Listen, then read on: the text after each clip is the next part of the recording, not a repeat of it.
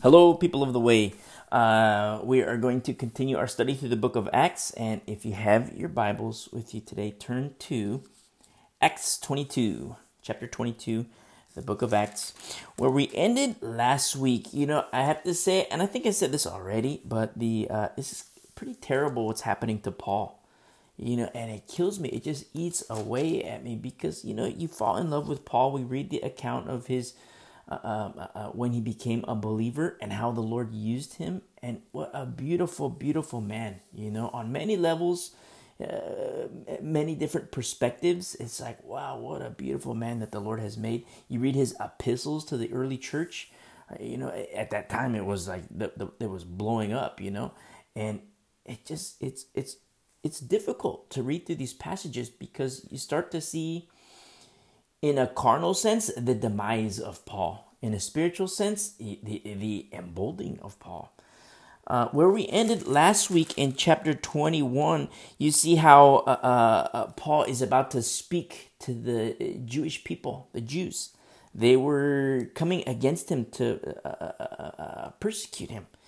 And remember, he was captured by the commander, and in, in chapter 21, verse uh, 37 says then as paul went then then as paul was about to be led into the barracks he said to the commander may i speak to you he replied can you speak greek? Can you speak greek? Are you not the egyptian who some time ago stirred up a rebellion and led the 4000 assassins out into the wilderness and that you know the commander was like who is this guy the jews want to kill him the jews are doing this against him who in the world is this guy? I have no idea. Could it be this guy? Could are you the Egyptian?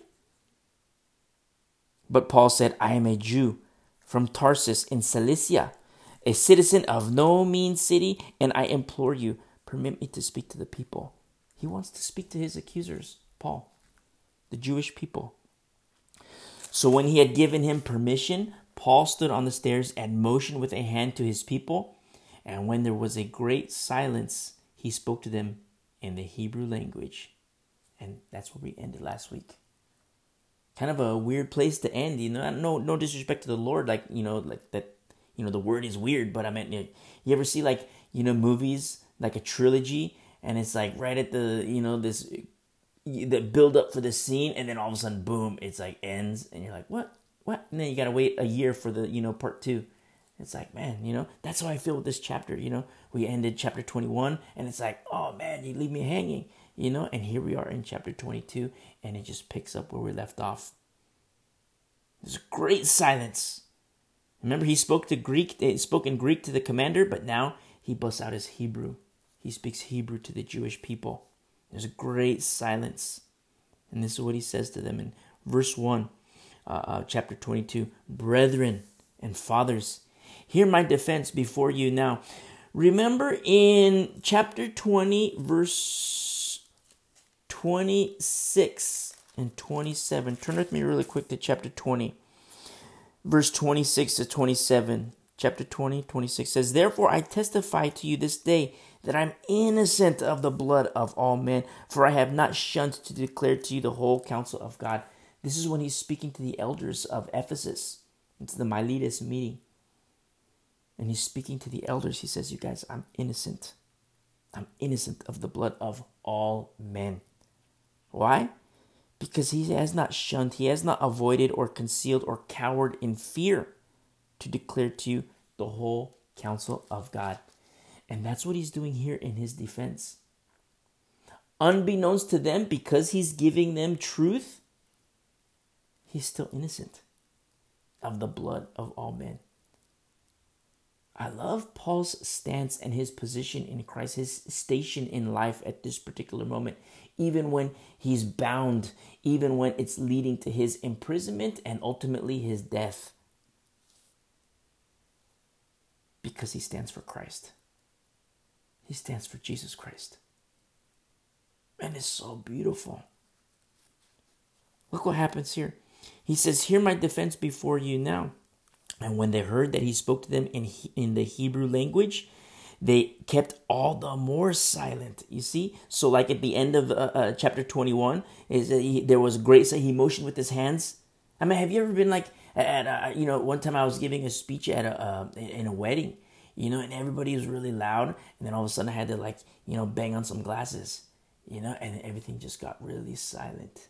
And then I started to speak. But, you know, it even more so, it says in verse uh, uh, uh, uh 40 of the previous chapter, there was great silence. And then all of a sudden he starts, starts speaking in Hebrew and they got even more silent. It's like, whoa, this guy's speaking to us in our language.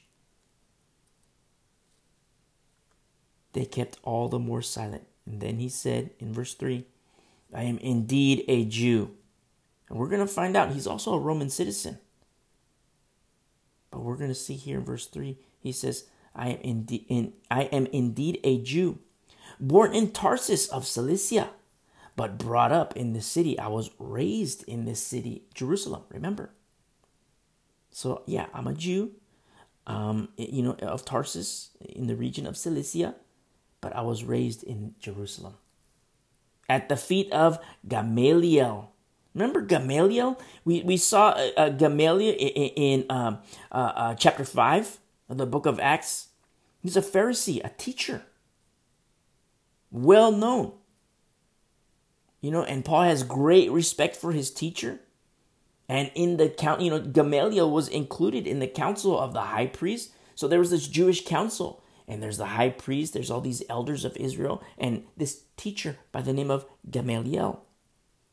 Not an unknown fellow. He says, I was raised in this city, in Jerusalem, at the feet of Gamaliel, taught according to the strictness of our father's laws, of our father's law, you know, taught to be educated and trained. Mind you, it's by Gamaliel, who was in the council of the high priest. He's not an unknown fellow. Paul starts to explain his pedigree, so to speak. His pedigree, like, you know, Gamaliel, guys? And, you know, every well known teacher of uh, a Pharisee, but well known teacher of the law, hardcore. It'd be like, not so much now because of liberalism, but it'd be like, you know, in 1950, saying, Yeah, I'm a student of Yale. You know, I go to Yale. You know, people think you're just an average Joe. And you want to be an average Joe, but then when you're in front of your accusers, you kind of start to indicate your pedigree. No, yeah, I'm, you know, from this area, but I'm a student at Yale, 1950s Yale you know, uh, 2020 Yale, it's you know, school of liberalism. You know, uh, they change minds of young people today, but back in the day, they were beautiful like Harvard. You know, the the the, the institution of Harvard. You know, at its inception, it's beautiful and God fearing, I would say. But then, in the course of time, what happens? Liberalization. And look what we have today. It's just institution, indoctrination of liberalization of our kids. But Paul, he starts to explain his pedigree. You know Gamaliel, guys? That's my teacher. That's my teacher. According to the strictness of our father's law, and was zealous toward God, as you are all to, as you all are today.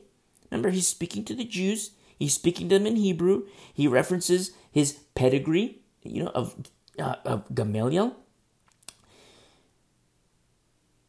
And he's saying, I was like you guys. I was just like you. In verse 4, how was I just like you? He says this I persecuted this way. I was a persecutor to the death, binding and delivering into prisons both men and women. We see, you know, if you recall our study in Galatians, in Galatians 1, verse 13, his goal was to destroy the church. That was his goal. And so look what happens here in verse 5 as also the high priest bearing me witness, and all the council of the elders, from whom I also received letters to the brethren. So Paul's mission, he was like straight up on assignment to end the way, end the church. That was his mission. And you know, Paul had access to the high priest, had access to the council of elders, had access to Gamaliel. That was his pedigree. He was one of the inside crowd. And so look what happens. He says, and went to Damascus to bring in chains even those who were there to Jerusalem to be punished. He was hardcore. He was like straight up on a mission, on a rampage. Now he persecuted the way to the death. And then something happened on his way to Damascus. And this he gives his testimony here in verse 6. Remember, he's speaking to the Jewish people. The Jewish people that want to, you know, they want him arrested, they want him killed. And the Roman guards are there. There's a little entourage of Roman, I shouldn't say little, it's a pretty big entourage of Roman guards there. Look at the news that you see today. You see the riots in certain cities, huge riots. Picture something like that a riot that just wants to kill Paul. Uncontrolled, and like police are pushing back, you know, like, well, you know, don't come near. And Paul's like on the staircase, on the top of the stairs. He asks permission. Can I speak to the people? It's okay, go ahead and speak to the people. And Paul's giving his testimony, bearing witness. And so this is what he says in verse 6. Now it happened. Remember, he, he just explained his pedigree access to the high priest, access to uh, the council, the elders. Not an average Joe. Gamaliel, he was my teacher. His pedigree is made known. Now it happened as I journeyed and came near Damascus. So he's not in Damascus, he's near Damascus. You know, we have to make that differentiation because, you know, outside of Damascus, what happened? At about noon, suddenly a great light from heaven shone around me. We're getting a first hand account of what happened on the Damascus Road. In chapter 9, we read about this account, but it was written in the third person. Remember, Dr. Luke. Dr. Luke wrote about it somewhere, you know, at some point in time, uh, probably around maybe chapter 16, uh, Luke and Paul connected. And then you see how everything transfers into the first person. You see some, some verses that are written in the first person where Dr. Luke is included. And so prior to that moment, there was some interaction where, I mean, just uh, think about it. Like, you know, if, if, if, if you have a personal account and you know i'm writing like a story. I'm writing an account of you know like a, a, a journal about what how the lord used you. And you know i'm gonna ask you like uh, you know you're gonna tell me what happened. I might inquire ask some questions and then i'm gonna write it down. That's how dr luke was to paul. And dr luke is still writing writing the full the, the, the book of acts but then at the same time we're getting paul's account firsthand account of what happened on the Damascus Road. And look what happens here in verse 7. And I fell to the ground. So this great light from heaven shone around me, he says. And I fell to the ground and heard a voice saying to me, Saul, Saul, why are you persecuting me? Straight up, point blank. Why are you why are you persecuting me? I love how the Lord straight up we have encounters with the Lord point blank. You know, it's not at a distance, straight up point blank. I remember when I came to the Lord, and it was the confrontation of truth and confrontation, like confrontation of truth, where my filth had it met with truth, and I had a choice to make. The same applies with you. The same applies with all who believe. And the same applies to whosoever will believe. Why are you persecuting me? Notice the red letters. So I answered, Who are you, Lord? And he said to me, I am Jesus of Nazareth, whom you are persecuting. People of the way. Remember, Paul said, I, I, persecuted this way to the death. People of the way. Jesus Christ is saying, You know, I'm Jesus of Nazareth, whom you are persecuting. He's saying, The people, they're me. It's so beautiful because, you know, the word became flesh. But what happens when you, when I, when we consume the word of God? Because of the transformation, by renewing of our minds, reckoning the old man dead, reckoning the old woman dead. You know the saying, you are what you eat? What happens to you and me when we consume the word? We become the body of Christ. Supernaturally speaking. These, these, are, these are supernatural truths, supernatural events, which cannot be carnally defined, carnally understood. I mean, have you ever talked to, you know, uh, uh, you know, in sharing the good news, maybe a non-believer asks you questions, and then a non-believer asks you questions, questions, questions, and they're like, "Wow, you know what? I believe." Praise be unto the Lord. But then other people might ask you questions. They're like, "This is nonsense. This is crazy. You guys believe myths." That's because the Holy Spirit is the one who uh, quickens hearts. The Holy Spirit convicts hearts. And someone, you know, don't don't be discouraged when somebody rejects you, when somebody rejects the good news that you're telling them about. Don't be discouraged. Pray for them. And you know what? Round two, that might be a week later, it might be a month later, it might be a year later. Round two, round three, round four, round five. Then, you know, round six, round seven, you go for the knockout. You know, you don't want to go, you don't want to go to judgment. You don't want this person to enter into judgment. So it's like, okay, round seven, it's this knockout time. Praise be to the Lord. So look what happens here. In verse 9, and those who were with me indeed saw the light and were afraid, but they did not hear the voice of him who spoke to me. So the people that were with Paul, Saul at the time, his, his, his name was. His name was always Saul, his name was always Paul, but there's like the, the Greek. Uh, the, the, the, the, the Greek in interpretation. I mean, you kind of see it like uh, uh, European uh, um, uh, uh, immigrants who came to the country. They go to uh, the island in New York. I forgot the name of the island, but they go to the island to pass the Statue of Liberty, or they go on that island that's at the Statue of Liberty, and, and or near the statue, or Ellis Island, I think it is. So they go there and they say, "What's your name?" And, you know, you have this like European name. It's like, whoa, the, you know, how do we say that? So they just change the name to something that sounds close, you know. So they say, oh, my name is, uh, you know, Christolopolis or something like that. I don't know. I just made that up. They say, okay, your name is Christopher. It's easier. It's America. And so that says here in verse in, in uh, uh, these people, they they they they they saw the light, but they were deaf to the voice of Jesus. This is Saul's entourage. And then, you know, they after that you see how Paul was or Saul was referred to as Paul. So, you know, it wasn't necessarily like a name change, but the reference. You know, it's so beautiful because what about you and me in Christ Jesus our Lord? You know, your your name doesn't change, but what changes? Your character, your nature because you are no longer of the carnal nature, you're of a spiritual nature. That's what happens when you reckon the old man dead and you reckon the old woman dead. You have your spiritual Ellis Island, so to speak. Same name, different nature. Same name, different character.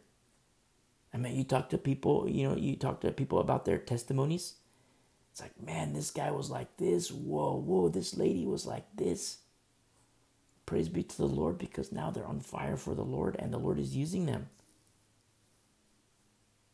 So when we look at Paul, I mean, it's like, wow, the Lord can do that with you. The Lord can do that with anybody. Anybody. Just uh, this, you know, like a, a spiritual uh, a Ellis Island. I think it's Ellis. I'm pretty sure it is. If it's the one in New York where all the immigrants came. So, in verse 10, so I said, What shall I do, Lord? And the Lord said to me, Arise and go into Damascus. So before he was outside of, Dama- uh, outside of Damascus, in verse 6, near Damascus, here in verse 10, go into Damascus, and there you will be told all things which are appointed for you to do, which are assigned and ordained for you to do. And you know what's so beautiful about this call that God has for Paul? You see Paul's obedience. Paul's obedience. Let's go to Acts chapter 9 really quick. Acts 9.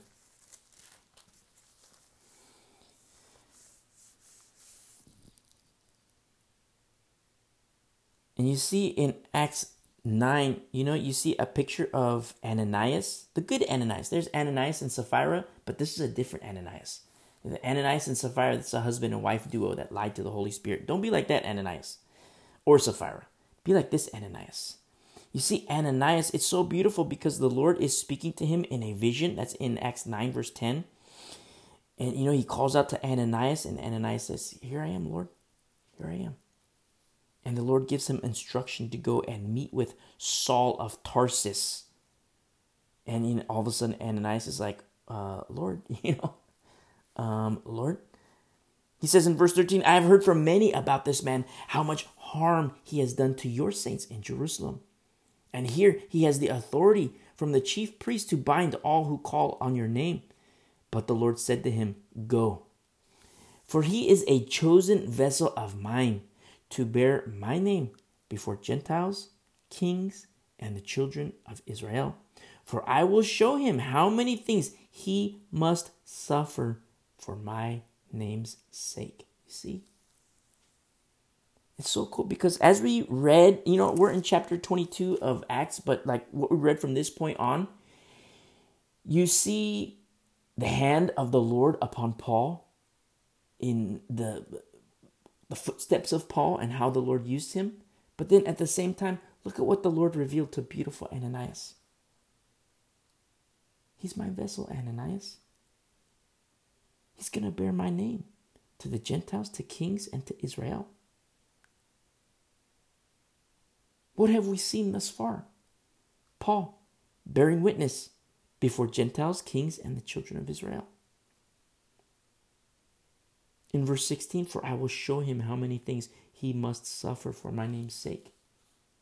And this whole time, you see the obedience of Paul.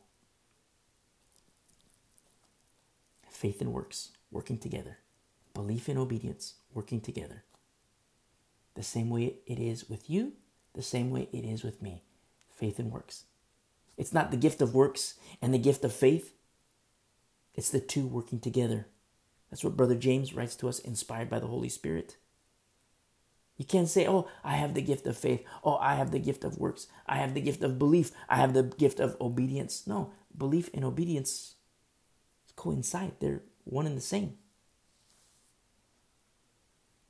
And it's so beautiful because we go back to 22, verse 10, chapter 22, verse 10. And what do we see here? The Lord said to Paul, Arise and go into Damascus, and there you will be told all the things which are appointed, which are assigned and ordained for you to do. Remember what we read in chapter 9. I will show him. The Lord was speaking to Ananias. I'm going to show him, Ananias. I'm going to show him the things that he must suffer for my name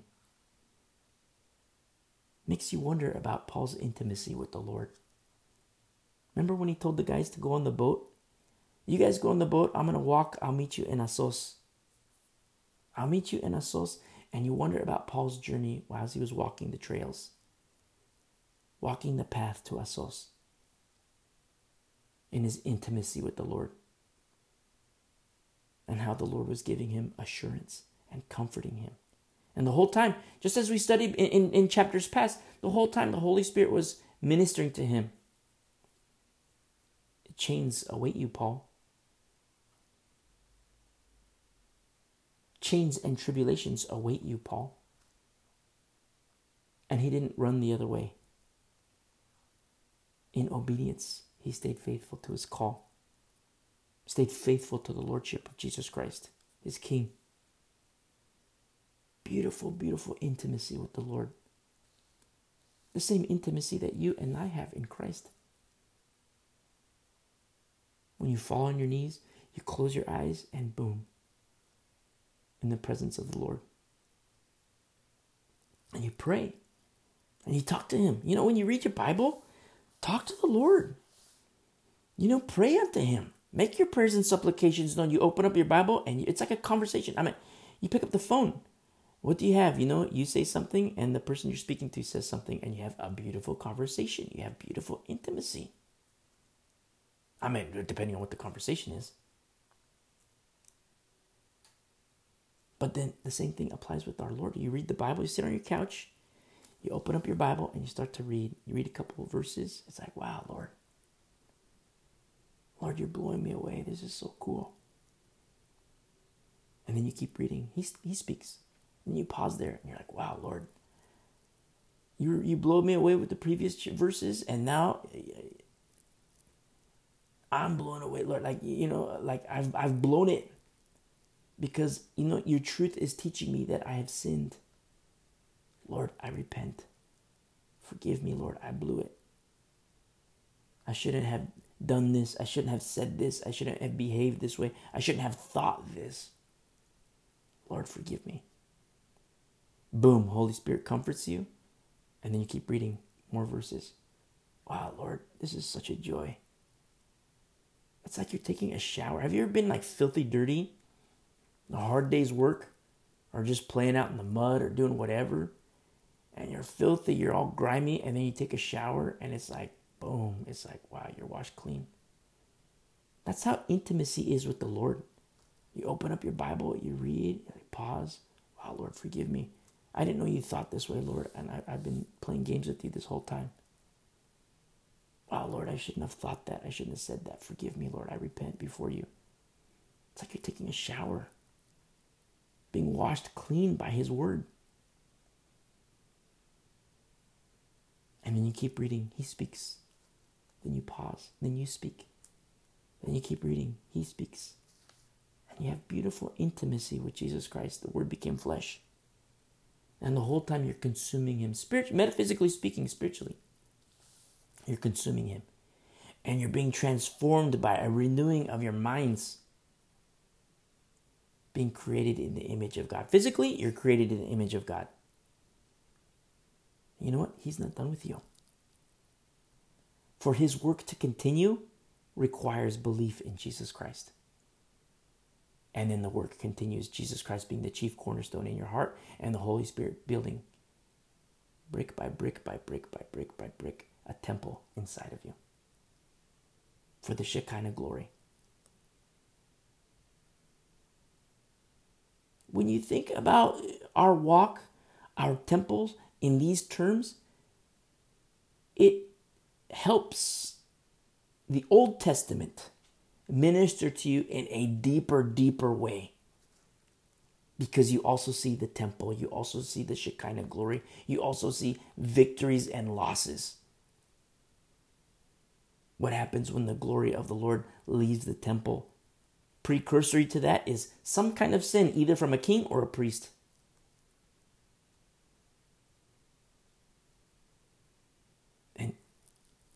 It's beautiful. As New Covenant believers, the same exact concept applies to us. Where's the obedience? Where's the obedience? These are things that when we have intimacy with Jesus Christ, He builds, the Holy Spirit builds more and more and more and more. And when the Lord is done with you, you'll be dead. You'll take your last breath, and the Lord's like, you know, wiping his hands, you know, okay, I'm all done. And then you take your last breath and boom, in the presence of the Lord, paradise. And so look what happens here in verse 11. Remember, Paul is giving his, speaking in Hebrew, he's speaking to the Jewish people, the ones who want to kill him. He says in verse 11, And since I could not see for the glory of that light, for the glory of that light.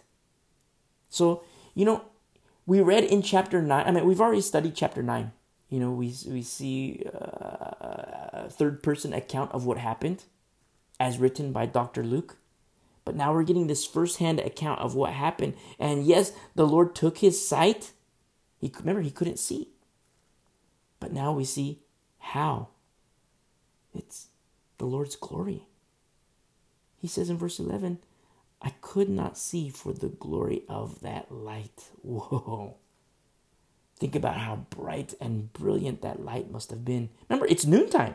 He says in verse 6 I came near Damascus at about noon. Suddenly, a great light from heaven shone around me. So it's noontime, so it's already bright in the day.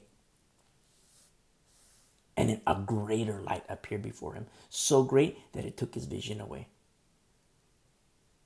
I mean, have you ever gone to the movie theaters you know, and you know, you go during the day, you go to get the cheap tickets, get the matinee price, get the cheap tickets, and then you know, you come out, it's like you know, one o'clock in the afternoon, and it's summer, it's bright, and it's like your eye, it's like you're blind for a couple seconds, because it's like you've been in this dark theater watching a movie, and then you know, a clean movie, and then all of a sudden you walk out, you know, take the little side exit, the doors open, you walk out, it's like boom, it's like whoa, I can't even see for a couple seconds, I'm blind.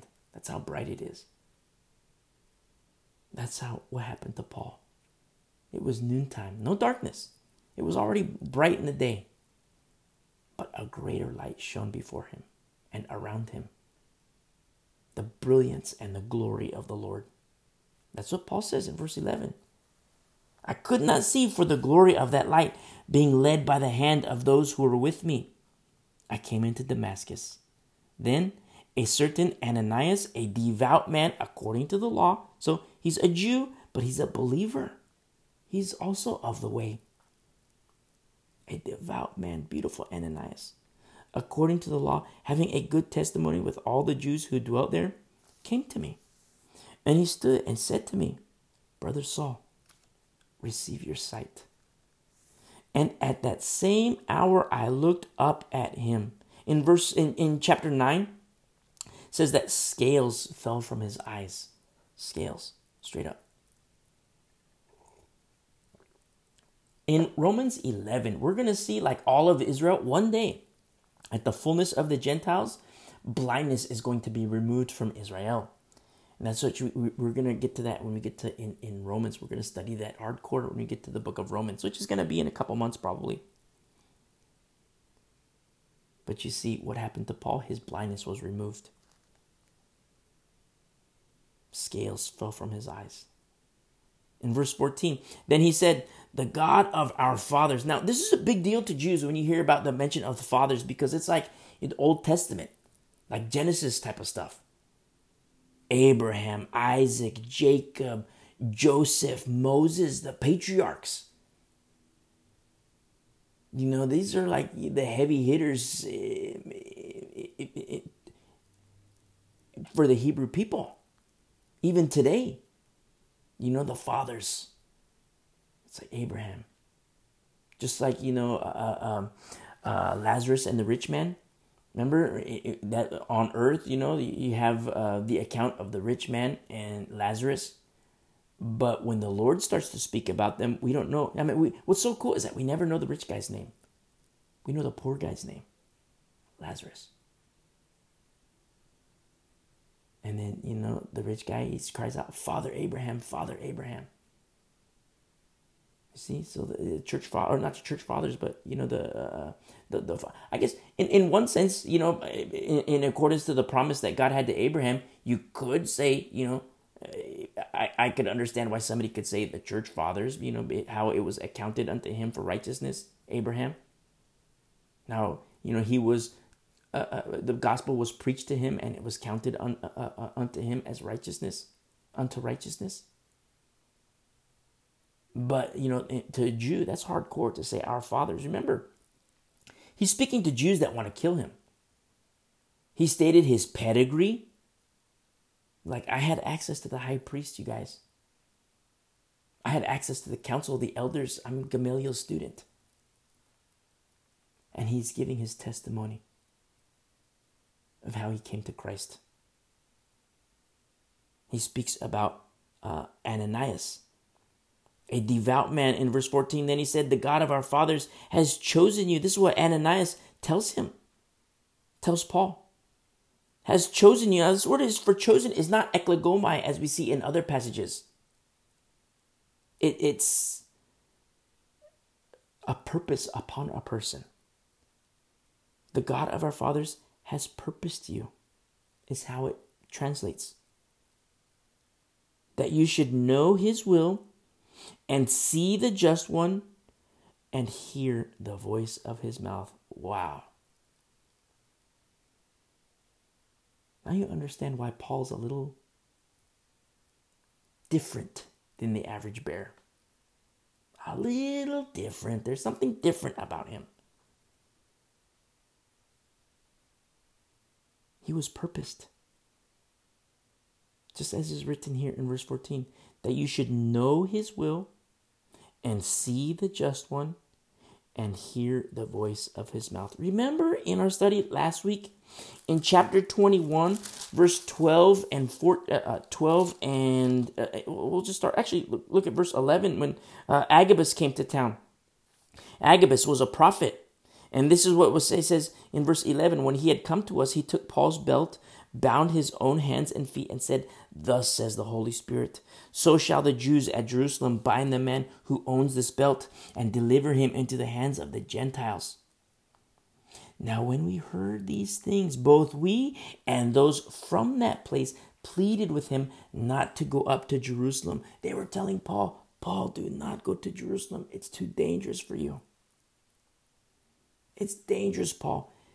And it makes you wonder are they giving incorrect counsel? Well, you understand their perspective because you have apostles with him, evangelists with him, you know, a prophet, Agabus, prophetesses, the daughters of, uh, uh, uh um, of uh, Philip, Paul's travel companions. You have disciple, other disciples there. Paul, don't go. Go to Jerusalem, Paul. It's too dangerous.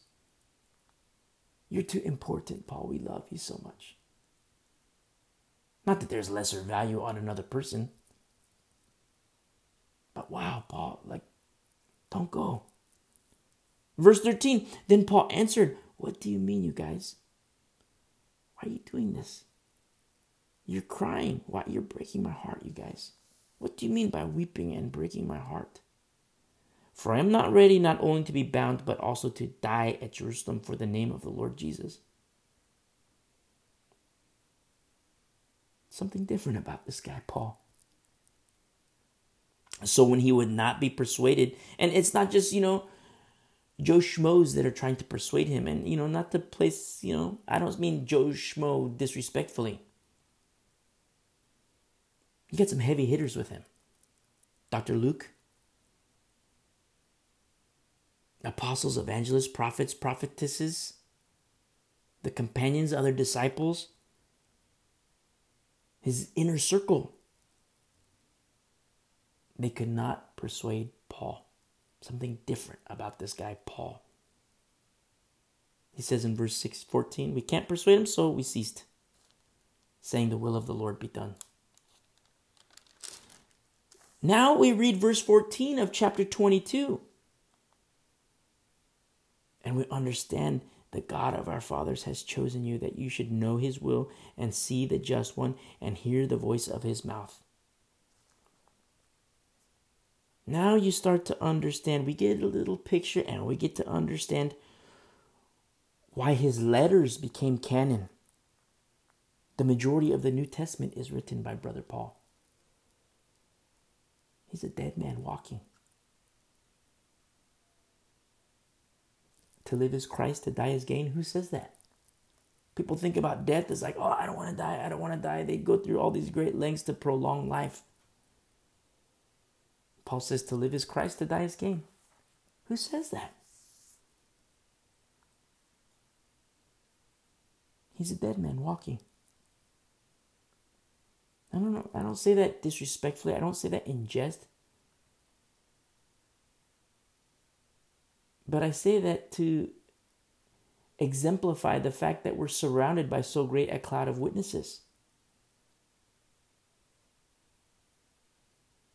Paul just happens to be a little different than the average bear. And that's what's so cool about the halls of faith, the people that, the, the great cloud of witnesses that surround us, and how great and immense it is. But even among these people, the multitude, there's some where it's like, whoa, there's something different about this guy. There's something different about this gal. Hannah, remember Hannah? Her husband laughed at her. The high priest laughed at her, thought she was drunk. Everybody thought she was crazy lady. But the eyes of the Lord were upon her, and he blessed her something different about certain people in the Bible. I mean, we have like, you know, all these different acts of faith. But, you know, among them, there's just several where it's like, whoa, this guy's blowing me away. This lady's blowing me away. Much of New Testament canon, the bulk of New Testament canon is written by this dead guy. While he was alive, yet dead. And what do I mean when I say that? I mean dead to self. That Paul could know the will of the Lord, as is written here in verse 14. You know, there's a lot, there's something growing in the church today where people say, you know, oh, God has his will and then God has his perfect will. I hate that. You don't see that in the Bible, the, the differentiation between, you know, God's will and God's perfect will to suggest such a thing, to teach such a thing, to lean on such a teaching suggests that there is imperfection in God's will. No, God's will is God's will. And God is perfect. But a lot of people like to say, oh, there's God's will and then there's his perfect will. You don't see that separation in the Bible. So why teach it? Why lean on it? It's been formulated to uh, uphold a certain doctrine, a certain leaning doctrinally. But we'll see. You know, that's what's so beautiful about the last days. All these certain doctrines are going to be exposed as not able to hold water, so to speak. You know, when you hear people say that, you know, there's God's will and God's perfect will, don't accept it. God is perfect, God's will is perfect. The question is, am I in it? Are you in it? Sometimes people make the separation to kind of excuse sin. Well, I'm in God's will, but it's not his perfect will. That's like, you know, that's an excuse. They say, yeah, you know, I shouldn't have beat up my wife, uh, but it's not God's perfect will.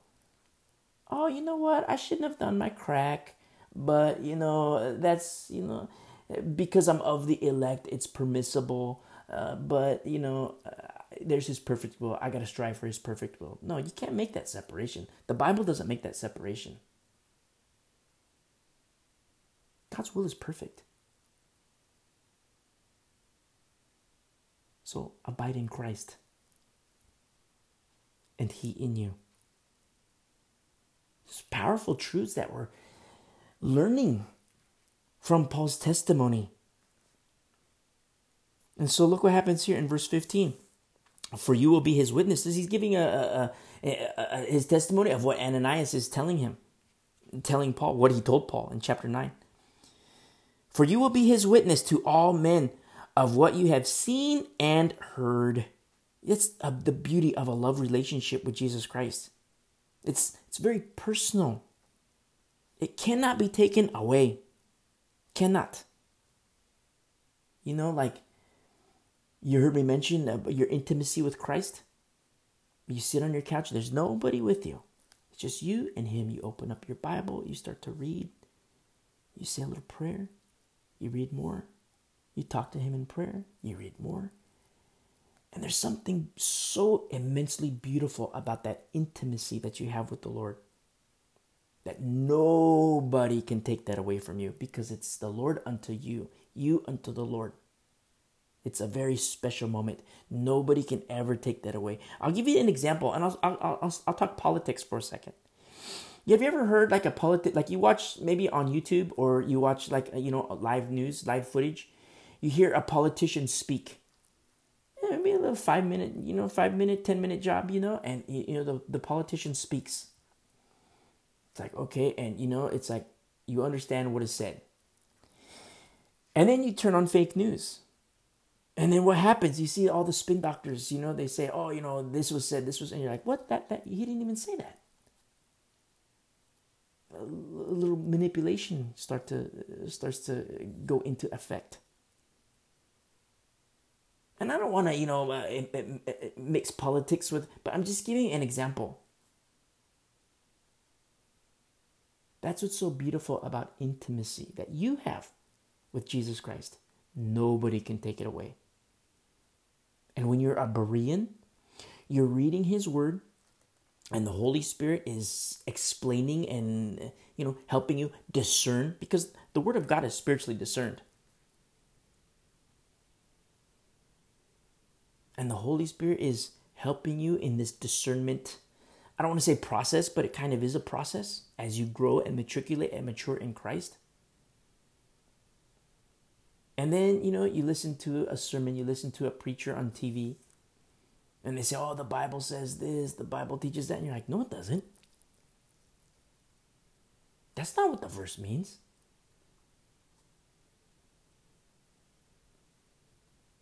You see, it's. Have you ever listened? I mean, sometimes I watch TBN. TBN not for edification, but more as like, you know, fight school, you know? Uh, tricking Believers Nightly, TBN. Sometimes I turn on the TV, I flip on TV, TBN, Tricking Believers Nightly, nightly, and I listen to these preachers. And a guy will say something. It's like, what? That the, they'll say, oh yeah, the Bible says this, this passage says this. Like, no, it doesn't. And it's so beautiful because that's what I mean when I talk about intimacy with the Lord. Nobody can take it away from you. No matter what the spin doctors say, it's intimate. It's something that the Lord, you and the Lord, you and Him, nobody else. And it's so cool because we see that with Paul this special intimacy where the Lord has purposed him to know His will to see the just one, and to hear the voice of his mouth. That's why you say Paul's different. You hear me say that quite a bit. Something different about Paul. And so, look what happens here in verse 16. And now, why are you waiting? Remember, Ananias is speaking to Paul. Paul's giving his testimony. Why are you waiting? Question mark. Arise and be baptized and wash away your sins, calling on the name of the Lord. You see how beautiful this is? Paul, in giving his testimony, is, you know, giving a little bit of the gospel too. Kind of uh, creatively. I have to say something here, but you know, in verse 16 it says, Why are you why are you waiting? Arise and be baptized and wash away your sins, calling on the name of the Lord. Many, many, many, many people they say, you know, oh, well, Paul became a Christian, but it was, you know, it was proof the Holy Spirit made him a Christian. When I say many, many of the Calvinistic Reformed Presbyterian leaning, my friends who are in the Reformed doctrine, I'm not a Reformist, I'm not into Reformed theology. I call it Reformed theology, but I also call it Reformed theory. People say, yeah, on the Damascus Road, poof, the Holy Spirit made Paul a Christian. But you know what the Bible says when you read the Bible? When you read Acts 9 and Acts 22, as we just read, you see belief. Paul made a choice. You say, what do you mean Paul made a choice? Well, in chapter 9, verse 5, remember Jesus Christ says, It is hard to kick against the goads. Remember who Paul was, his pedigree. A Pharisee of Pharisees. It is hard to kick against the goads, Paul. It is hard to you to kick against the gold, the, the goads, Pharisee. To kick against the goads, student of the law. Say, okay, where's he going with this? Read Exodus 21. The Lord was showing Paul who he is and showing Paul who he is. Paul, you're just the ox. You're just the ox. And it's hard to kick against the goats. And what do you have? The belief. Paul believed. Verse 16, Ananias says, Why are you waiting? Arise and be baptized and wash away your sins. So, what do we have? Repentance the baptism of John. Remember how Paul would go into towns? Of what baptism do you teach? Remember uh, Aquila and Priscilla unto Apollos? Of what baptism do you teach? People would say, even Apollos. Oh, I, I teach the baptism of, of John, which is fine. It's the baptism of repentance. But there's another baptism, a greater baptism. And you know what that is? The baptism of the Holy Spirit. Without the baptism of the Holy Spirit, it's religion. And I say that as a former Catholic. The Lord rescued me from Catholicism.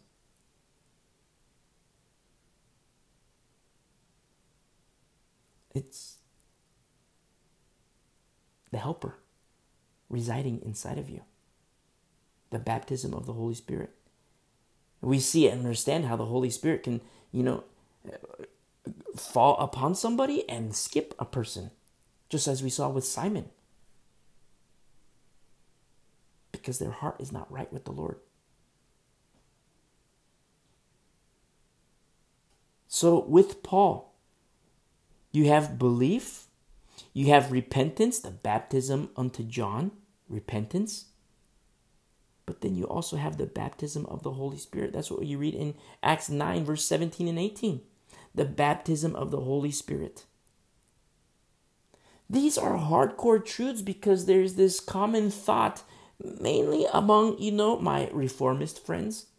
They say, boom, the Holy Spirit, poof, the Holy Spirit made Paul a Christian. But no, there's a process involved. What is that process? Belief, repentance, and the baptism of the Holy Spirit. The same as Acts chapter 2, Turn with me really quick to Acts chapter 2.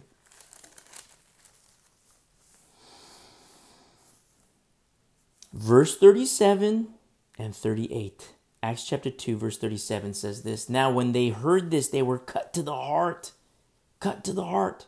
That's what truth does. And said to Peter and the rest of the apostles, Men and brethren, what shall we do?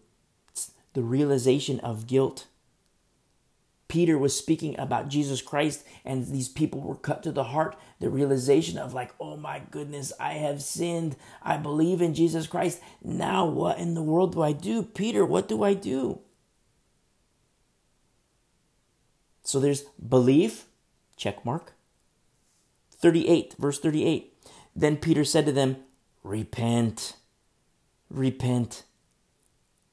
Check mark number two.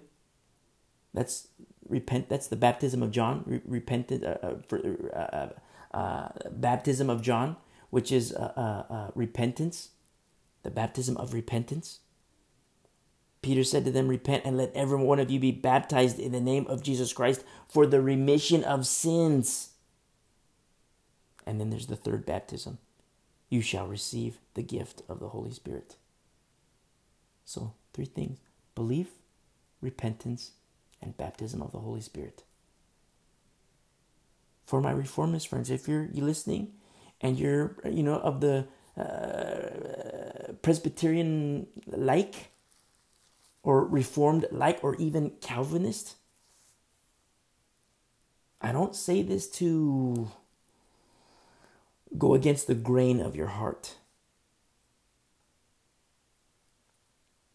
I say it to allow the truth of God's holy word to teach us these things. And that you can be of good comfort and understanding how the Lord works. Belief, repentance, and baptism of the Holy Spirit. It happened with Paul. I know people like to think, you know, poof, the Holy Spirit made Paul a Christian.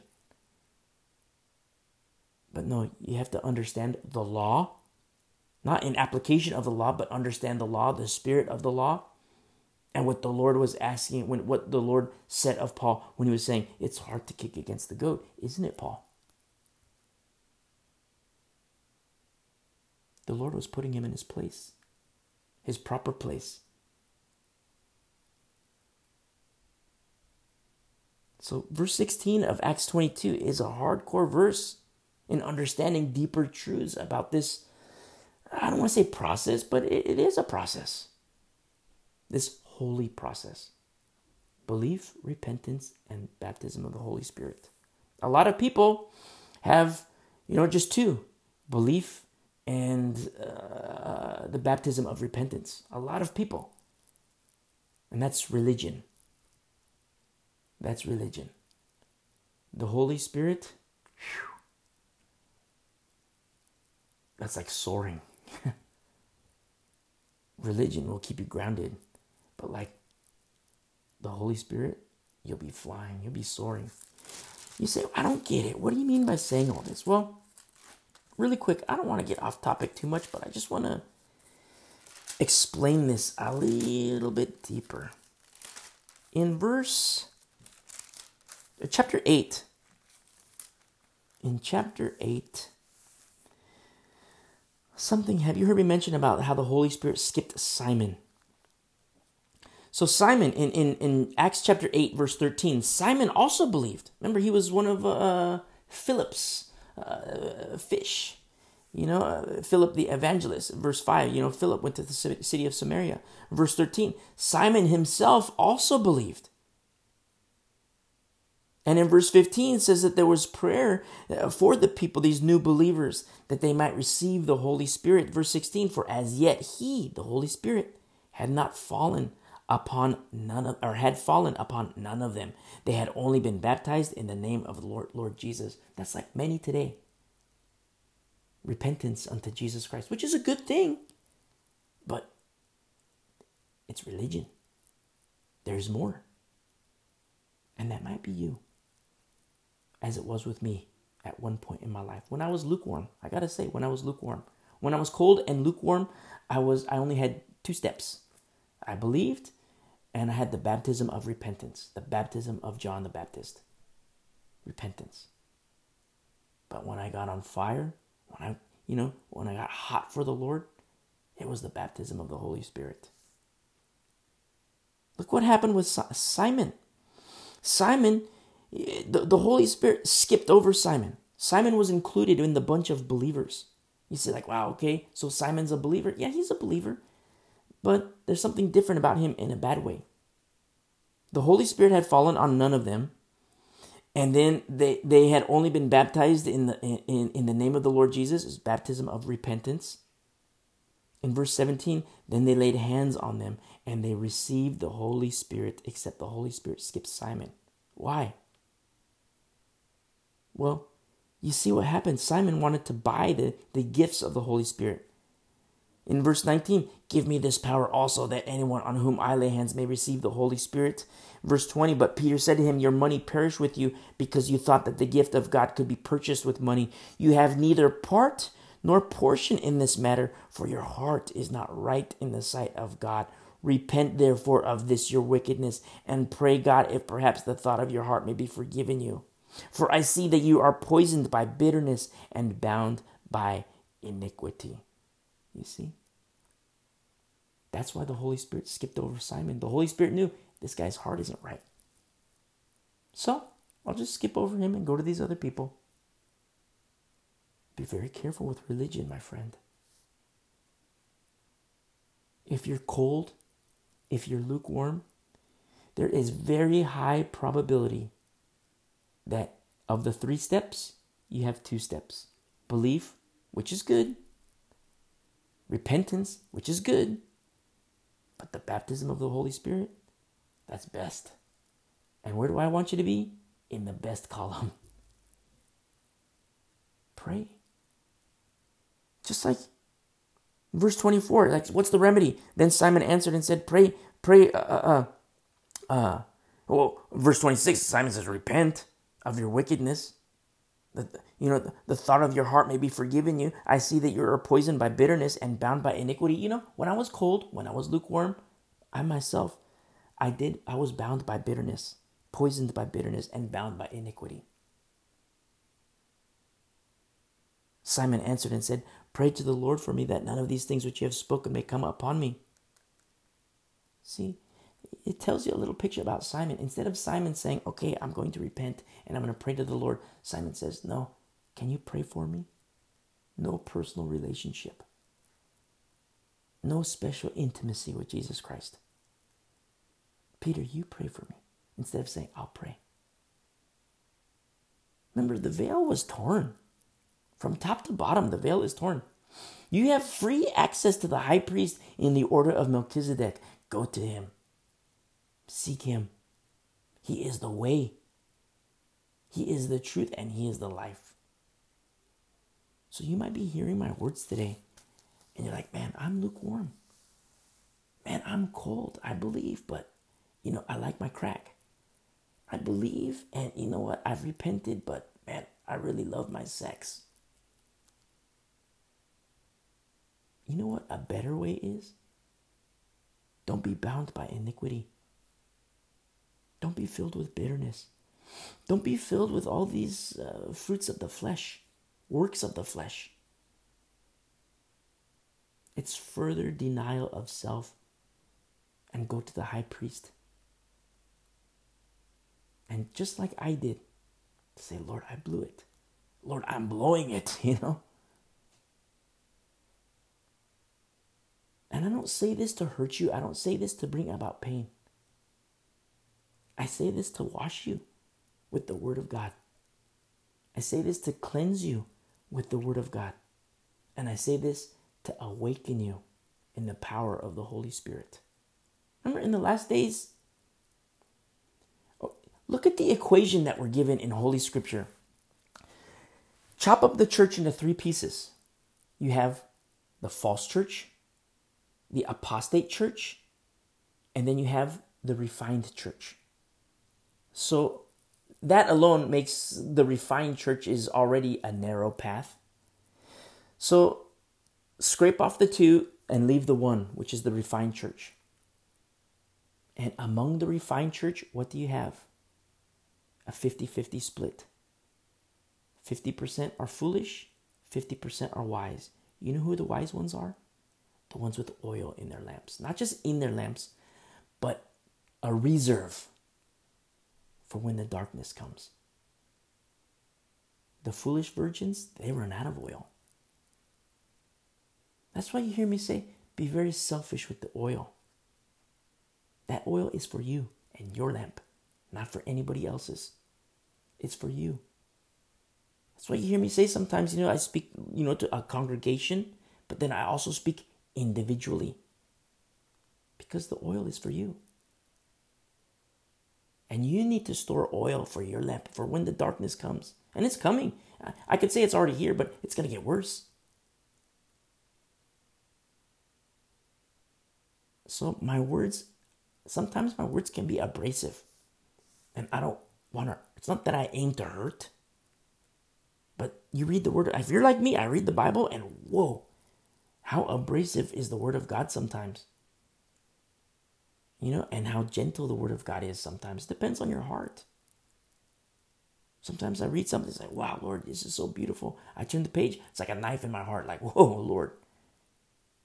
You're doing some major, you know, a gut job in my heart.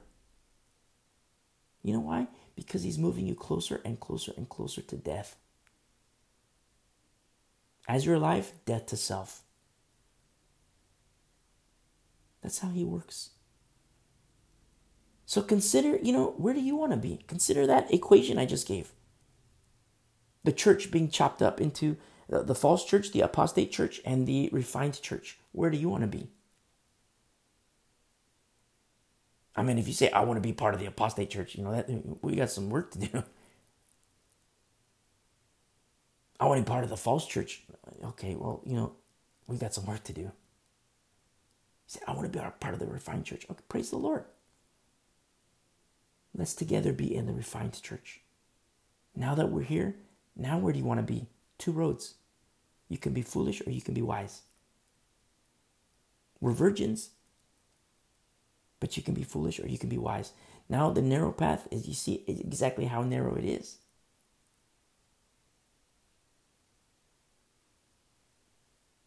So these are hardcore truths that we're confronted with.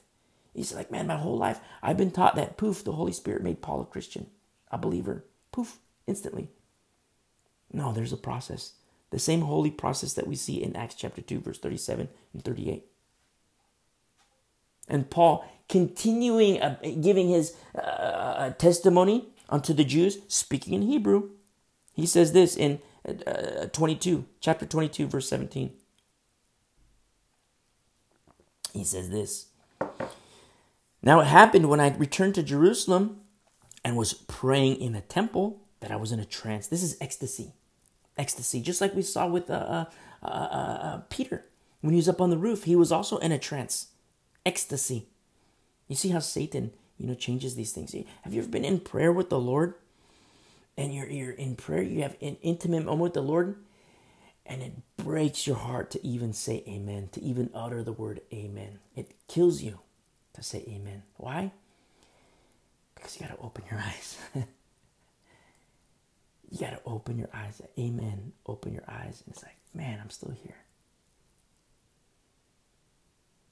That's what I'm going to do. You know, when it's my, if death is imminent, I'm just going to pray. It's like, man, all, every time I pray, I hate coming to the amen part. I hate it because I have to open my eyes and realize I'm still here. But if death is imminent and it's like, okay, I'm to get my head blown off, I'm to tell the guy, I love you. God loves you. You know, repent and receive Jesus Christ. And I'm just to close my eyes and start to pray because I won't have to say amen anymore. Praise be to the Lord. This is the intimacy that Paul is having with the Lord. I was praying, I was, you know, praying in the temple. Eh, that I was in a trance. That's ecstasy. How Satan turns ecstasy. I mean, now they have drugs, ecstasy. Satan turns it. He turns it. Look what he did with the rainbow. I shouldn't say what he did. Look what he attempts to do with the rainbow. He changes the symbolism of something beautiful. He offers the drug ecstasy. He offers a rainbow, which, you know, is symbolic for, you know, all kinds of works of the flesh. But you read the Bible, ecstasy in prayer with the Lord, wow, it's beautiful. It's like you're in another place. Intimacy with Him. The rainbow, you read the Word of God. Is a rainbow? Wow, it's beautiful. It's like a when you see a rainbow in the sky, you read the you know the, the, the promises of God. It's like a window. You know what's on the other side of the rainbow? The throne room of the Lord. And there He is. It's His promise. It's like a little like a little window. I mean, you know, we live in the age of coronavirus. You know, you go see family and you can't like hug, you can't embrace. You have to see like a window. Get like you know, open the window and you see the family and you're waving. You know, hi. No embracing anymore. And that's what it's like promises the Lord through the rainbow. It's like a glass. It's so cool because you have the rainbow. What do you have in glass? Prism. You know, the sun hits a piece of glass in a certain way, what do you see on the ground? You know, what do you see the reflection? You know, you see uh, the prism, the rainbow. You see the promises of God. It's like, wow, on the other side of that rainbow, it's like, wow, Lord. It's like the coronavirus, you know? He's like waving at you through the prism. How beautiful, how intimate we can be with the Lord. If you're intimate with the Lord, praise be to the Lord. Be more intimate. If you're not intimate with the Lord, you know, get there. Get there. What's your prayer life like with the Lord? Talk to Him. Read His Word. And close your eyes. You know what's so you don't have to close your eyes, but I recommend closing your eyes. You know why? You just shut yourself down to the things of the world. Just close your eyes. You look at all the problems in the world. You can watch TV, look at watch the news, watch all the problems in the world. You can look outside your window and see your neighbors getting a fight, you know, depending on where you live, you know. You might see all kinds of horrendous things, whatever. You close your eyes, boom, it's all gone. And then you enter ecstasy with the Lord. That's what happened with Paul when he was in the temple praying. And so in verse 18, and saw him saying, remember, he's in his trance, he's having an intimacy with the Lord. And remember what was also said in verse 14 to know his will. You, you're, you're, you were purposed that you should know his will and see the just one and hear the voice of his mouth. And we see that fulfillment right here in verse 18. And saw him saying to me, Make haste. The Lord, red letters, the Lord is saying to him, Hurry up, Paul. Make haste and get out of Jerusalem quickly, for they will not receive your testimony concerning me. Notice, intimacy has reciprocity. The reciprocal nature of intimacy with Jesus Christ. You unto him, him unto you. That's deep. That's personal. Because you could be in a home with a family and who has intimacy with the Lord? I could say, like, I hope everybody. But in reality, maybe it's not everybody. You say, man, you know, what kind of pep talk is this? No, it's not. It's it's truth. It's it's it's fulfillment. Say, what do you mean fulfillment? Well, what does the Lord teach us? In Matthew 10, verse 35 For I have come to set a man against his father, a daughter against her mother, and a mother and a daughter-in-law against her mother-in-law, and a man's enemies will be those of his own household. You see? It's fulfillment. I've talked to people in broken homes. Yeah, they live together. But like, you know, you have unbelievers and believers. Or maybe believer and unbelievers. One believer in a home of, you know, five. One believer in a home of two. One believer in a home of, you know, fill in the blank. Or in the age of coronavirus, you know, people have lost their jobs. So what do they do? They go back and, you know, shack up with mommy and daddy. So you have like, you know, multiple families. Uh, parents, they live in a house, empty nesters, and then coronavirus hits, the kids lose their jobs, and you have like four different families in a home. What if there was one believer? Imagine what that would be like for that believer. Thus, fulfilling what the Lord taught us. A man's enemies will be those of his own household. He who loves father or mother more than me is not worthy of me, and he who loves son or daughter more than me is not worthy of me, and he who does not take his cross and follow after me is not worthy of me. He who finds his life will lose it, and he who loses his life for my sake will find it. It's fulfillment. I pray that everybody under a roof is a believer and has intimacy with the Lord. But if it's not, not the case, pray. Be a missionary, be a fisherman in your home, storing plenty of oil for when things get dark and darker and darker. And the Lord, the reciprocal nature of intimacy with the Lord. He's seeking the Lord, and the Lord is speaking to him. In verse 19, so I said, Lord, they know that in every synagogue I imprison and beat those who believed on you. This is the people of the way. He says, They know me. They know me, Lord. I, I imprison and beat those who believed on you, the people of the way. I beat them up. I had them imprisoned. And when the blood of your of your martyr Stephen, beautiful Stephen, Paul writes, Paul mentions that it's your martyr. Stephen is yours. And when the blood of your martyr Stephen was shed, I also was standing by, consenting to his death and guarding the clothes of those who were killing him. Paul is saying, Lord, they know me. Paul is having an intimate conversation with the Lord. In verse 21, then he said to me, Depart, for I will send you far from here to the Gentiles. You see, Paul is giving him directions. And Paul is being obedient to the directions. Okay, Lord. The Lord said, You know, hurry, get out of here. And Paul said, But they know me, Lord. And then the Lord reiterated, No, Paul, get out of here. Okay. I said my piece, Lord, but, you know, your will, not my will. Your perfect will, Lord, not my will. People like to make that, people like to change it up and say, God has his will and his God has his perfect will. No, there's God's will and God's will, period. And God is perfect. His will is perfect. Abide in him. Verse 21. Then he said to me, Depart, for I will send you far from here to the Gentiles. And verse 22, now you see Paul's. Remember, Paul is speaking to the audience, and you know, it, it, it, there, there was great silence in chapter 21, verse 40 there was great silence.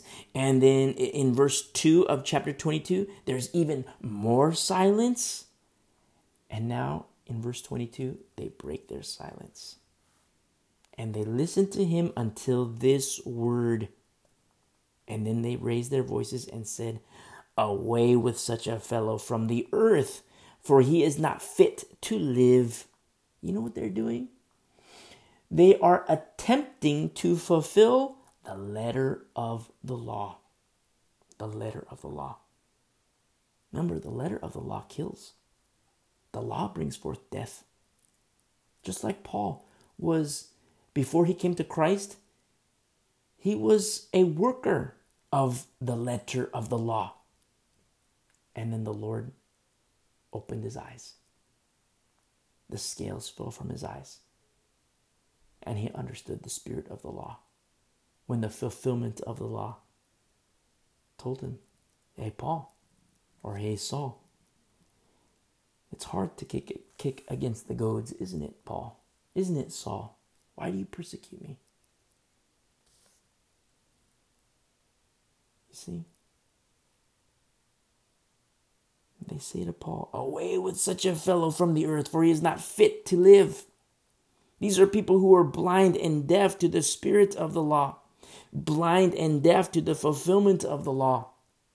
Verse 23 Then, as they cried out and tore off their clothes and threw dust into the, into the air, the commander, remember the commander is like a colonel. I'm, I'm putting this in modern day terms in accordance with the U.S. military, but you know, a colonel has greater rank than a captain. You know, a captain would be like the guard of a, like almost like a centurion, but then the uh, the commander, the colonel, is like you know, uh, a thousand, a thousand troop. And so uh, in verse 24, then the commander, like the colonel equivalent, ordered him to be brought into the barracks and said that he should be examined under scourging, that he should be judiciously investigated under scourging. So this is like old school Wicklander with waterboarding. You know, I don't know if you're if you happen to be listening and you're averse to certain aspects of uh, uh, law enforcement at certain levels of government, you know what you know what this means. And that's what this commander is saying. hey, let's let's put him under the lamp. Let's examine this guy. So that we might know why they shouted so against him. Remember in, uh, in chapter 21, verse 33, what we looked at last week? We're going to look at it again really quick. Verse 33 of chapter 21 says, Then the commander came near and took him, this is Paul, and commanded him to be bound with two chains.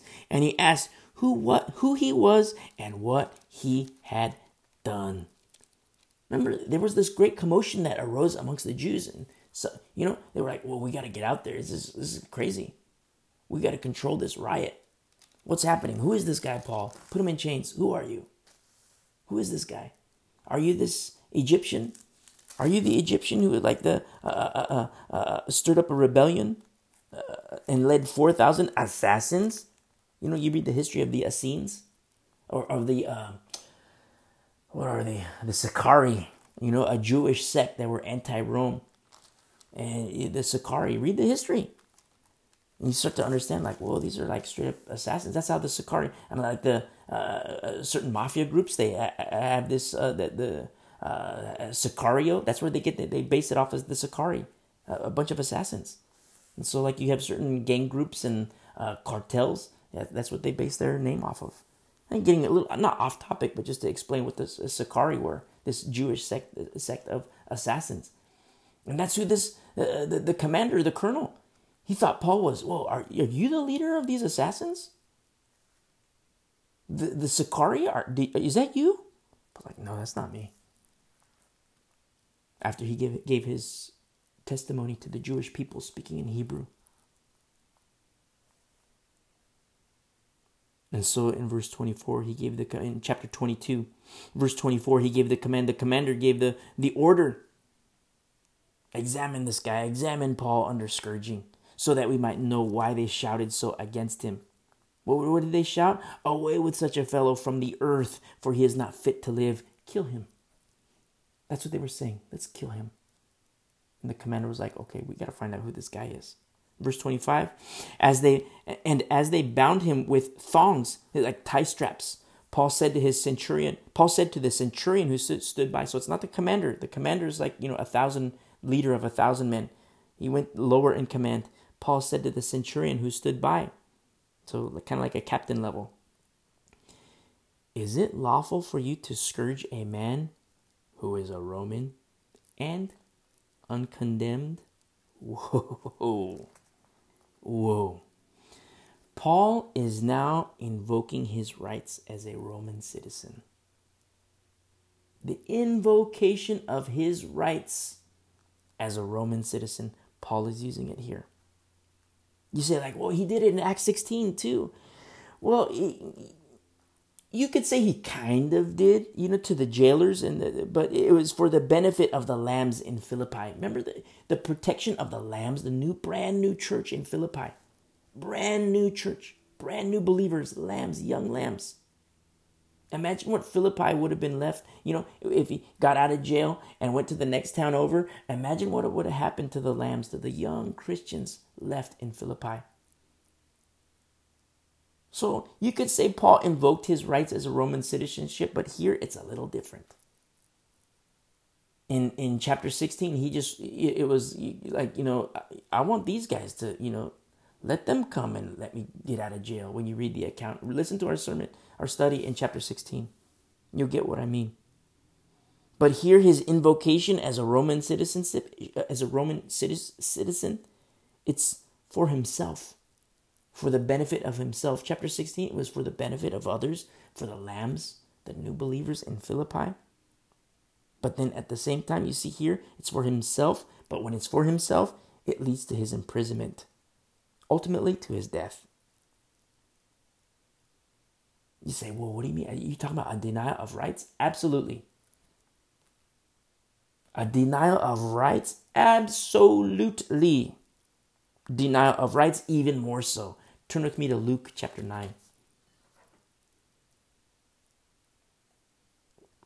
Luke 9. Denial of rights and even more. Luke chapter 9, verse 23. Then he said to them all, red letters, if anyone desires to come after me, let him deny himself and take up his cross daily and follow me. For whoever desires to save his life will lose it, but whoever loses his life for my sake will save it. So, yes, a denial of rights, and even more, a denial of self. A denial of self. Just like we see with Paul. You see, like, wait a second, Paul's invoking his rights. I know. Where does that get him? Especially knowing that the Lord has been ministering, the Holy Spirit has been ministering to him that chains and tribulation await him. Especially knowing that the council of the brethren were like, Paul, don't go to Jerusalem. It's dangerous for you. Don't go, don't go, don't go. And he went anyways. You say, was he disobedient to counsel? No, obedient to the Lordship of Jesus Christ. Because the Lord, remember when the Lord spoke to Ananias? And the Lord said, Ananias, he is my vessel and going to show him the things he must suffer for my name. Paul is obedient. Obedient. Even while invoking his rights as a Roman citizen. And we're going to understand that in future chapters when we see what happens to him as a result of the invocation of these rights. And so in verse 26, when the centurion heard that, he went and told the commander, saying, Take care what you do. Now, I will say something about this. The equivalent of a captain is going to the equivalent of a colonel and saying, Be careful. That's that's almost unheard of. I'll explain that a lower rank. I mean, like there there is fin- finality to orders given of higher ranks. Uh, verse 24, uh, the commander, the colonel level, a colonel equivalent, the commander ordered. That was the order of the commander. You know, go, go to the barracks, put him in shackles. We're going to examine him under scourging. That was the that was the order. And for someone in lower rank to go back to the commander and not only like we didn't fulfill your command, we didn't we didn't obey your command, commander, colonel, but I also have to tell you be careful. You don't say that to higher ranking officials, you know. You, you, in certain circles, you don't. In certain units, you don't do that. You know, it's it's almost unheard in the circles that I was with. It's unheard of. You don't do it. It's there's finality to certain orders. So this verse it came as a shock. It was like, whoa, like what is it? What is this guy doing? He's like, it really speaks highly of what was happening here with the invocation of Roman citizenship. Because he says, he goes back to the commander, be careful with this guy. For this man is a Roman. Whoa. That's hardcore stuff. Because under Roman law, there is special rights given to citizens. Not everybody has citizenships under. People can live under Rome, that's fine. You can have a business under Rome, that's fine. But it could be confiscated at any time. It was under the privilege of Rome. You had the privilege to have a business in Rome. You had the privilege to be a resident in, in Rome. You had the privilege to, you know, do things in Rome. It was a privilege under Roman law. But to actually be a citizen with voting rights and privileges, it, it wasn't for anybody. It was a big deal, huge deal. And you know, when Paul says, Is it lawful for you to scourge a man who is a Roman and uncondemned? Because being uncondemned, to do that to a Roman citizen, the penalty is death. So, like, if you say you're a commander and I'm a, a centurion, and you give an order, hey, beat this guy, and I come back to you and I say, uh, I didn't beat this guy, you'd be like, whoa, you get on my case. You'd probably scourge me. And then uh, I say, well, be careful with this guy. I, I, you know, I didn't scourge him, but let me tell you why. He's a Roman citizen. Whoa. He's uncondemned, an uncondemned Roman citizen. The penalty upon me, the penalty upon you as uh, captain and colonel is death under Roman law. There's special rights afforded to Roman citizens. And Roman citizens, it's not like today where citizenship is just granted for nothing. You know, it's it's either paid at a very high price or you're born into it. Somebody paid a very high price or you're born into that. And so he says, Be careful, take heed for what take take care what you do. For this man is a Roman. Then the commander, verse 27, came and said to him, Tell me, are you a Roman? He said, Yes. The commander, Colonel level, answered, With a large sum I obtained this citizenship. And Paul said, But I was born a citizen. You know what I love about this? It's never revealed. Like from here, like this is the first time we see, like, wow, Paul was born as a Roman citizen. I might have mentioned it before, but that was just in study, referencing these passages. But chronologically speaking, from this point, before this point, we've we've never known this. Paul never rested on this fact. He never wanted special perks. Oh, I'm a Roman citizen, so therefore, you know, you should do what I say. Look how special I am. Look how awesome I am. No, he denied that fact. Not only a denial of his rights, remember in, in Philippi, in chapter 16, in Philippi, when he was thrown in jail with Silas and bound, the jail, the, the, the, the, uh, the, the magistrates, they could have been killed. Killed under Roman law. The jailer killed under Roman law. But what happened? The jailer became a Christian. You see? Paul not only denied his rights, he denied himself. And who was with him in the early stages of that, you know, Paul's companions? Little Timmy, little Timothy, a future pastor. That's why when you read First, Tim- First and Second Timothy, you start to understand this concept of self denial.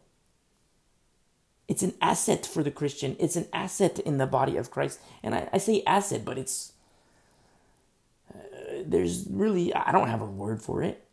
It is an asset, but it's like an asset much more than that.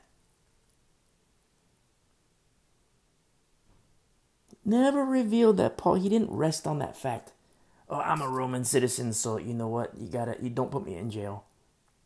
No, he took jail. I'm a Roman citizen, so don't bind my feet. Don't bind my hands. No, he denied that. Oh, I'm a Roman citizen, so don't beat me up. No, he took it. I want, did other brothers know about this? Did other sisters know about this and their intimacy with Paul? I don't know. I doubt it. And it's revealed to the one, when Paul says it, it's revealed to the one who ordered his scourging, the commander. Denial of rights. The invocation of these rights leads to his imprisonment and his death. It's hardcore to be a Roman citizen. You get very special. Rights. I mean, read the history books of what you know what you get, the perks of being a Roman citizen. It's pretty hardcore. It's pretty, pretty plush. And Paul denied it. I was born a citizen, he said. Verse 29 Then immediately those who were about to examine him withdrew from him, like, Whoa, okay, let's not touch this guy. Withdrew from him, and the commander was also afraid after he found out that he was a Roman and because he had bound him.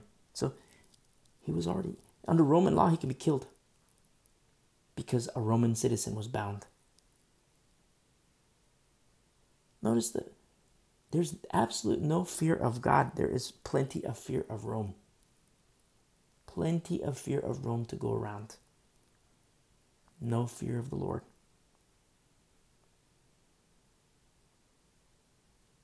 And so in verse 30, the next day, because he wanted to know for certain why he was accused by the Jews, he released him from his bonds and commanded the chief priests and all their council to appear and brought Paul down and set him before them. So this is where we're going to end our study. But what's so interesting here is in accordance under Roman law as a Roman citizen, Roman citizen, there's you have rights to a fair trial. You know, a lot of our uh, legal system. You know I, I i i live in america and a lot of our legal system it's based on uh, uh, quasi romans uh, uh, uh, roman law in application of like you know rights of the accused right to a, a, jury right to appear before your accuser. There's certain rights it's that are derived from rome are applied in us law. Now we see deviation from that where you know you're guilty you're accused and you're guilty you see that a lot. But under roman law we're starting to see what's happening here. Paul is going to get a fair trial. Well put fair in in quotes but he's as a roman citizenship he's able to appear before his accusers. Plaintiff and defendant. Plaintiff being the jews defendant being paul and from here to the end of the book of Acts, we're going to follow Paul to his Roman captivity. And from here to chapter 27, it reads much like a legal brief. If you ever read legal briefs, you know, blank versus blank, and you read it, and you read the briefings of, of uh, correlating time frames, that's how it reads from this point on until chapter 27. It reads much like a legal brief, legal dissertation, legal papers. And it's kind of cool because it's like, wow, it's like a historical account of like what is happening to Paul. And the whole time, in between time, you know what's happening too? He's also writing letters to the churches. He's writing letters to Christians. He's writing letters to, home fellowships. He's writing letters. It's so cool because like, like we're gonna read like all this stuff, and it's gonna read like a legal brief, uh, correlating with this time frame. He's exhorting the church He's exhorting the, the church, teaching them, exhorting them. In denial of self, he's exhorting them hey, deny yourself, you guys. Let's run the race. And he's not a hypocrite. He himself is running his race to the end. He himself being poured out as a drink offering unto the Lord. And nobody is with him. You know, he writes to Pastor Timothy, only Luke is with me you know, get the papers, send me the paper. I need the papers. Why? So he could write. Give me the parchments. So he could write. You know, parchment number one, write a letter. Parchment number two, write a letter. Parchment number three, oh, I'll send this to this church. You see how beautiful he is. Dead to. I say dead man walking. Dead man walking, alive in Christ. He's the one who says to live is Christ, to die is gain. Yeah, he's gonna go to jail. Yeah, he's to be put in prison. Yeah, he's to get his head chopped off. And it breaks my heart. It kills me. But in the perspective of eternity, wow, what an encouragement. What a hero this guy is. What a beautiful. And since we are surrounded by so great a cloud of witnesses, what does the writer of Hebrews tell us? He says this in closing. In Hebrews 12, verse 1 Therefore, we also, since we are surrounded by so great a cloud of witnesses, let us lay aside every weight and the sin which so easily ensnares us, and let us run. Let us run with endurance the race that is set before us, looking unto Jesus, the author and finisher of our faith, who for the joy that was set before him endured the cross, despising the shame, and has sat down at the right hand of the throne of God. God bless you guys. Love you guys.